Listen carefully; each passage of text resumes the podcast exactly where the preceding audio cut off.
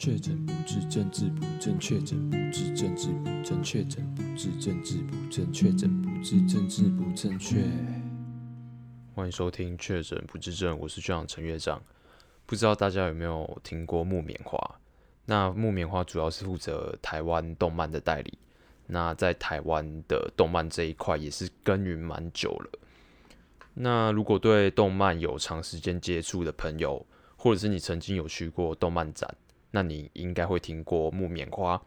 那他们前阵子也因为鬼灭啊，然后被一个低能而烂的网红搞到啊，大家应该有印象啦。对，然后反正我是觉得他们很衰啦。然后那木棉花也是最近很红的天竺鼠车车的代理商、代理公司。对，那虽然天竺鼠车车它的取向是小朋友看的东西嘛，但我觉得哈，就是大人。就是也不是说大人啊，就是你稍微就是心智成熟之后啊，然后你其实有时候你会很渴望，或者是说，呃，你心里会对这种很纯真的内容会有会有渴望，对。那我觉得有空可以看一下啦，因为我觉得是一个很疗愈的小作品。那你不要觉得啊，很很低能啊，很幼稚啊，然后就觉得哦，我不要看，然后就觉得不想要那边跟大家一起耍智障。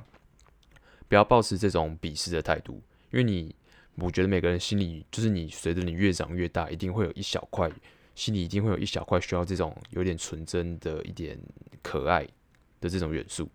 对，而且它其实每个礼拜也才播一集啊，然后一集大不了也才三分钟不到，所以我觉得可以当做一个心灵清洁，也是蛮不错的啦。好，那天竺鼠瑟瑟爆红啦，其实就让我想到小时候看的《企鹅家族》啊。企鹅家族就是拼骨，拼骨，拼骨，对，然后就是都很可爱，然后感觉内容很纯真，而且两部作品都一样没有台词。我后来发现好像蛮多那种动画片啊，然后那种没有台词的，通常我都觉得超好看的。就是你所有就是对故事的理解，就是靠你自己去意会。像我不知道大家有没有看过一部，就是在圣诞节会一直播的那个《雪人》。呃，找不到的话可以可以上网找，因为我记得那个网络上都有。然后我就觉得那种很没有台词的作品啊，通常都是就是还蛮感动人的哎，有点不知道怎么形容。好了，反正差别就在于，就是天竺鼠车车它是用羊毛毡嘛，然后企鹅家族啊，它是用那个粘土的样子，然后好像是透过那个单格的摄影，然后再把它串起来，然后变成动画这种方式。然后其实我有发现木棉花的官网的 YouTube 频道好像开始放企鹅家族了，哎，真的是感恩木棉花，赞叹木棉花，我一定把它看爆，就是重新温习那只童年带给我超大阴影的那个大海狮。呃，大家有看过那个企鹅家族，应该都知道我在讲哪只大海狮的，有看过应该应该都会记得，而且小朋友那时候看基本上都会被吓到，我问超多人，大家都。记得就是忘记他以前到底演什么东西，但是都会记得那只大海狮，就是胡须很长，然后超超可怕，有点像进击的巨人的那只。好，那不过今天呢，想聊的其实是荒木飞吕彦老师的作品《JoJo 的奇幻冒险》，因为在过年期间啊，木棉花有做那个 JoJo 动画的马拉松，那目前动画是做到呃前五部，分别是什么啊？诶、战斗潮流，然后什么星辰十字军哦，哎，我忘记了。然后什么疯狂钻石、黄金之风，对，诶、啊，第一部好像叫什么幻影血脉，我忘记，有点有点忘记那个每一部的名称叫什么。那反正他们过年有做九九马拉松嘛，然后我也第一次就是进直播的马拉松房间闲逛。那我发现其实还蛮好玩的，因为其实就是跟大家同步一起看作品，然后讲干话，然后讲一些就是对这部作品熟啊，一些粉丝之间会知道的一些作品的梗这样子。其实就有点像玩线上游戏啊，就是大家一起玩游戏的时候，不是也会在旁边就是打字啊，或者是广播之类的，就有一点那种感觉，就是有一种好像大家可以一起做一件事情的那种。感觉，就是比如说你打电动，你玩 CS，你一个人玩玩单机打电脑人，你就觉得很不真实，就知道它是电脑啊。但是如果你连线跟人家一起玩的话，你就觉得，哎、其实大大家都是真人，然后就是在不同的角落，但大家一起在这游戏上面玩，就是那个感觉还蛮不错的。对，那像有看过了这一部的朋友就知道，不是里面有一个叫吉良吉影吗？就是那个不灭钻石那一部的 BOSS。吉良吉影，然后他不是，反正他就是看到蒙娜丽莎的手，然后会勃起的那一段呐、啊。然后那时候旁边就一堆网友啊，然后就在吉良吉影准备讲那个勃起台词的时候，然后在直播室狂喜留言，然后就是留勃起，然后用罗马拼音啊，然后留那个日文的发音，就是 B B B O K I Boki，就一堆网友这边一起留 Boki Boki，然后那时候就是旁边右边的那个聊天室就一堆 Boki Boki Boki。真的是他们差点笑死。然后，其实就我的观察啦，JoJo 在台湾的知名度其实蛮低的。因为呃，怎么讲呢？就是比如说，我问我朋友说，你有没有看过 JoJo？那大家通常都会知道这部作品，但是就是很少人看过这部作品。那一直到前阵子 Netflix 上架 JoJo 的动画嘛，然后我是自己是觉得那时候才台湾才就是呃瞬间很多人开始接触这部作品。就是真的有去看这部作品，那这部作品我个人认为它是神作，然后它神的方式很不一样，蛮特别的。那待会分享。那先来谈谈呃《JoJo》这部作品的作者荒木老师。那我觉得荒木老师干他妈真的超神，他完全就是一个超越漫画家格局的一个艺术家。那他的风格很强烈嘛？而且除此之外，他有很多很有创意的想法跟元素。那他最厉害的就是他把这些这些元素，他玩到一个极致。他俨然就是根本就已经创造出一种独特的一种 JoJo 的文化。那也就是说，呃，荒木老师的 JoJo 的这部作品已经达到了一种文化现象的层次。然后这边题外话就是荒木老师干。他真的是我不知道他怎么保养的诶，他很夸张的冻龄诶，因为他他现在大概六十岁，但他整个人看起来大概就是三四十岁而已哦，反正看起来超年轻，完全不会觉得他是六十岁。然后整个人就是我从最近的访谈啊，然后一些呃影像之类，就是看他本人的影像，然后就他整个人看起来就是非常的整齐干净，然后他的举止啊，跟他的气质也完全就像是一个绅士一样。对，然后据说他的生活作息也是超规律的，就是他的生活作息一个礼拜大概是这样分，就比如说，不是比如说啊，就是他就是礼拜天会开始想漫画分镜，然后在礼拜一到礼拜四的时候会完稿，然后五六四五六日的时候休息，哎，不是五六对五六休息，然后他从来不熬夜，反正就是一个干超级自律的一个人啊，然后他从他开始连载到现在。从来都没有因为任何理由去休刊，没有任因为任何理由休刊哦。哎，看看隔壁棚那个富坚，就是还没有让库拉皮卡下船，等多久了？真的，就是没有看到结局，真的是会哎觉得很可惜啦，人生的一大遗憾这样子。好，那来谈谈他舅舅这部作品的创作方式。那通常漫画的主角嘛，就是会蛮固定的，比如说《火影忍者》的主角就是鸣人啊，然后《海贼》的主角就是鲁夫嘛，那《鬼灭》炭治郎这样子。但是呢舅舅特别的部分是在于他的世界观，它是以呃一个家族的血脉为主轴，那这个家族就是呃 Joestar 乔斯达家族。那也就是说呢，他每一部作品的主角都不一样，哎、厉害了哦！但是呢，他们是同一个血脉，就是 j o s t a 家族的血脉，所以你就不会就是同一个主角，然后看到很腻，你就不会发生这种情况，因为每一部呃，你都可以把它把它当成是不同的作品，但是其实它又是在同一个世界观，所以这个设定真的是，我就觉得很神啊。就是你的 IP 啊，比如说就九九这个 IP，你就可以反复的利用，而且不会乏味，而且反而是很有趣，所以这部就呃九九这部作品才可以这样子细水长流，就是连载超过三十年这样子。好，那再来是漫画里面的角色，那里面最让人印象深刻的就是角色的姿势跟服装嘛，哇靠，真的是帅到不行，潮到不行诶、因为里面姿势的设计啊。其实都是有点超出人体工学，就是你自然的情况下，就是你人体不会做到那那个姿势，你就是必须去刻意，然后去用力，然后你才能做出漫画里面的那些角色的姿势跟某一些角度。那其实有超多就是 JoJo 迷啊，都会去模仿 JoJo 里面的 pose。那干超多人就是为了模仿这个 JoJo pose，然后受伤。然后有听过有有人就是模仿到骨折，就是受伤然后骨折，干真的超夸张。但是如果你成功做出来里面的姿势的话，我跟你讲，它里面每个姿势哦，就是你真的是有够时尚。然后里面其实很多姿势的设计，它是有参考很多真实世界模特的姿势，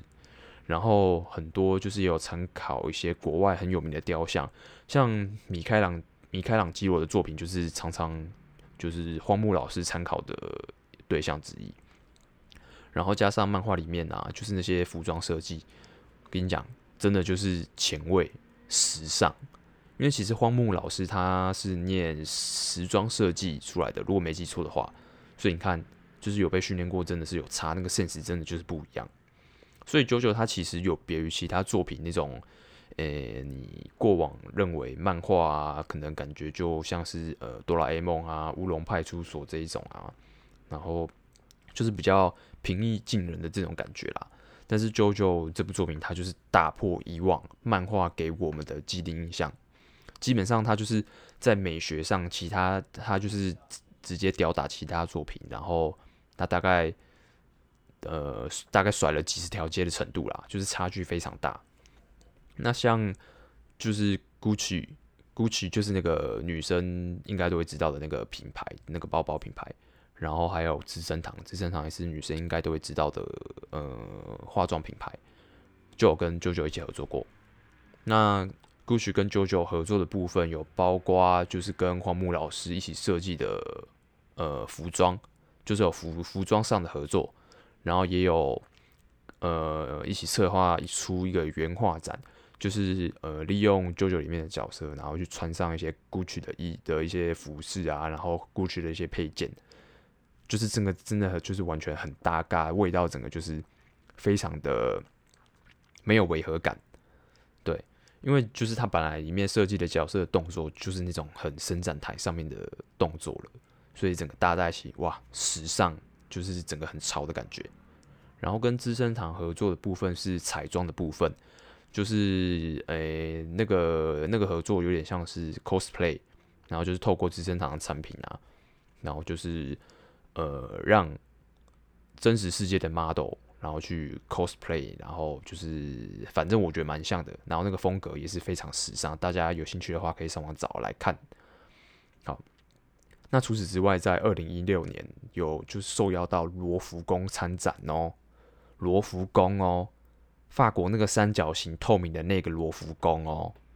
对啊，就是我觉得看这真的很厉害的吧，就是你这个已经是国际知名的一个博物馆了。然后除此之外，比较近期的，就是荒木老师有帮忙设计东京奥运的海报。你看，就是直接被拉到这种协助国家层级的大事件，所以我真的觉得真的是非常厉害，是已经完全就跳脱出。就是你漫画家这个身份的，就是完全就是一个艺术家的等级。然后除此之外，顺带一提，我是觉得这是冬奥，我觉得日本真的是全国动员，就是不管是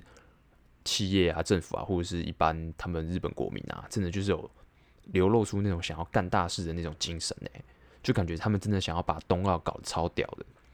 其实就是在很多产业都能观察到啦，就是可能为了这次的冬奥，大家都做了很多计划跟准备。干，结果他妈的就被那个武汉肺炎啊，根本就被武汉肺炎弄到啊，妈的就觉得干蛮可惜的啦，就是蛮期待这次的冬奥这样子。好，题外话，那除了姿势以外呢，就是除了姿势跟服装这些外在的设定啊，JoJo 这部作品在剧情跟角色的技能上面的设计也是干他妈有过炫炮。那技能的部分其实有点类似猎人的念能力。猎人大家应该不陌生啊，毕竟这么红的一部作品。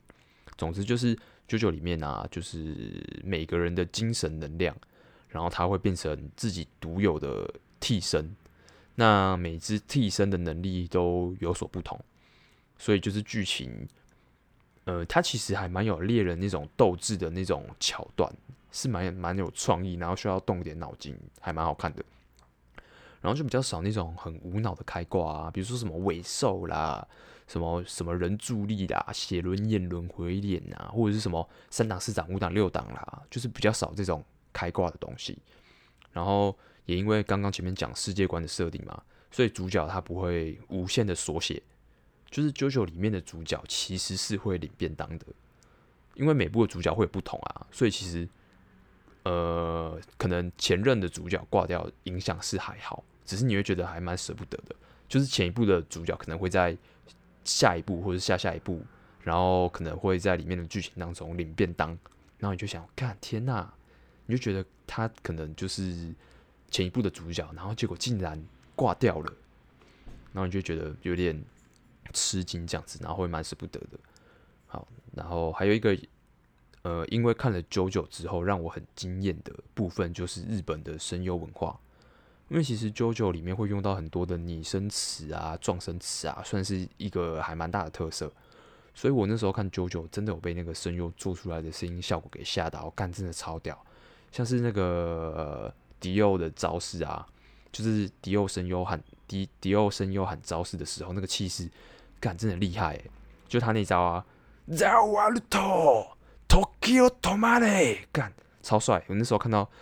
呃，就是。声优就是现场表演的那个画面，真的是干，真是太帅。因为我觉得看动画的时候，就每次听到这一招，都觉得干，就是干，就高潮，就整个诗就觉得好帅哦，对啊，然后后来我看到一个在 YouTube 上面有看到一个 JoJo 声优见面会的影片，然后他这个影片就是找历代的男主角，然后嘞就直接在现场，然后他们会抽出动画其中一段可能蛮经典的场面，然后直接现场直接配音。那干真的超帅的，你就觉得好扯，你就看到就是动画里面那个声优不是气势很惊人嘛，然后你就看到真实的声优就是本人在你面前，然后如何去重现那时候在动画里面的那个桥段，就是整个震撼磅礴，我就觉得天哪，这个这些声优是真的是太厉害了。然后这个影片还蛮有趣的，大家有兴趣可以找来看。然后还有就是在那个第第三部哦。呃，远征军那部，然后承太郎 Jo Jotaro 就是喊他替身的时候啊，就是喊他替身白金之星，看也超帅。他不是就是每次要叫替身的时候，他就会喊那个 Step Project，看每次听到都觉得还蛮帅，因为他声音就是有点哑哑的，我觉得还蛮喜欢的。然后，其实我觉得最屌的是他们模仿漫画里面的撞声词，刚刚有讲嘛，它里面的撞声词其实是它一大特色之一。就是里面很常用装声词的时候，就是替身在做攻击或者是做连击的时候，干，那其实超饶舌，然后很屌，就是真的很强啦，然后速度超快。比如说白金之星啊，他每次在连击的时候，他就会讲欧拉欧拉嘛，他就反正就是超快的，我学不太起来。然后还有那个迪奥迪奥迪奥的那个扎瓦鲁托，就是在连击的时候，就是也会喊的。反正我学不起来，就是真的好快，我就觉得，干那些声优的口技也太强了吧。然后那时候直接看那个声优见面会的影片的时候，现场直接表演，看看到真的是直接跪下去，真的是超强。然后像像还有那个那个卡 Q 影啊，就是花京院点名很经典的甜樱桃那段啊，干也是一样啊，我就觉得看这到底怎么弄的啊？我那时候在家就是自己试了超久的。他就舔樱桃，他就发出那个声音啊，就，就他就是超快的。然后那时候听的时候就一直觉得很想学，但是真的超快超难的，奇怪，我不知道怎样，就是每次看到这种很奇怪的东西都很想学。啊，反正总之这部就是真的很特别。那它特别之处，我觉得是在于它形成一种很特殊的文化，我觉得真的很厉害。能够做到形成一种文化，比如说火影，然后在那个那些老外，老外不是超超喜欢学那个火影的那个忍者跑嘛？反正就是做一些很中二的事情，这就是形成一个文化。那你形成一个文化，你就会传递到很广、很广很多地方。所以我觉得能做到这一点真的很厉害。那其实《JoJo》这部在国外其实也超爆红，但是在台湾目前看起来就还好。那我想说，大概也是因为这部作品真的它本身就走得太快太前面，对。然后目前动画的第六部《十之海》，呃，我觉得应该就是就会在今年发表了啦，因为四月四号其实今年四月四号有一个超大的活动，然后到时候应该会有一个大消息，所以总之就是非常期待。那漫画的部分目前是已经到第八部，然后目前在连载当中，但是据说第七部跟第八部的内容都是巅峰之作啦。但是因为我就是漫画，目前也没有追到后面，目前是以这部的动画为主，因为这部感太动感了，你就是那些姿势啊、动作啊，然后跟那些战斗啊，就是它一定要动起来啊，就是一定要动画化啦，对啊，嗯，好。那以上就是这几对《舅舅奇幻冒险》的介绍，非常推荐给大家。有兴趣的话，有兴趣的话可以看一下，因为我觉得真的是很多可以欣赏的元素在里面啊，就是不只是漫画本身。对，好，那大家有空可以看看。那我们就下期见，拜拜。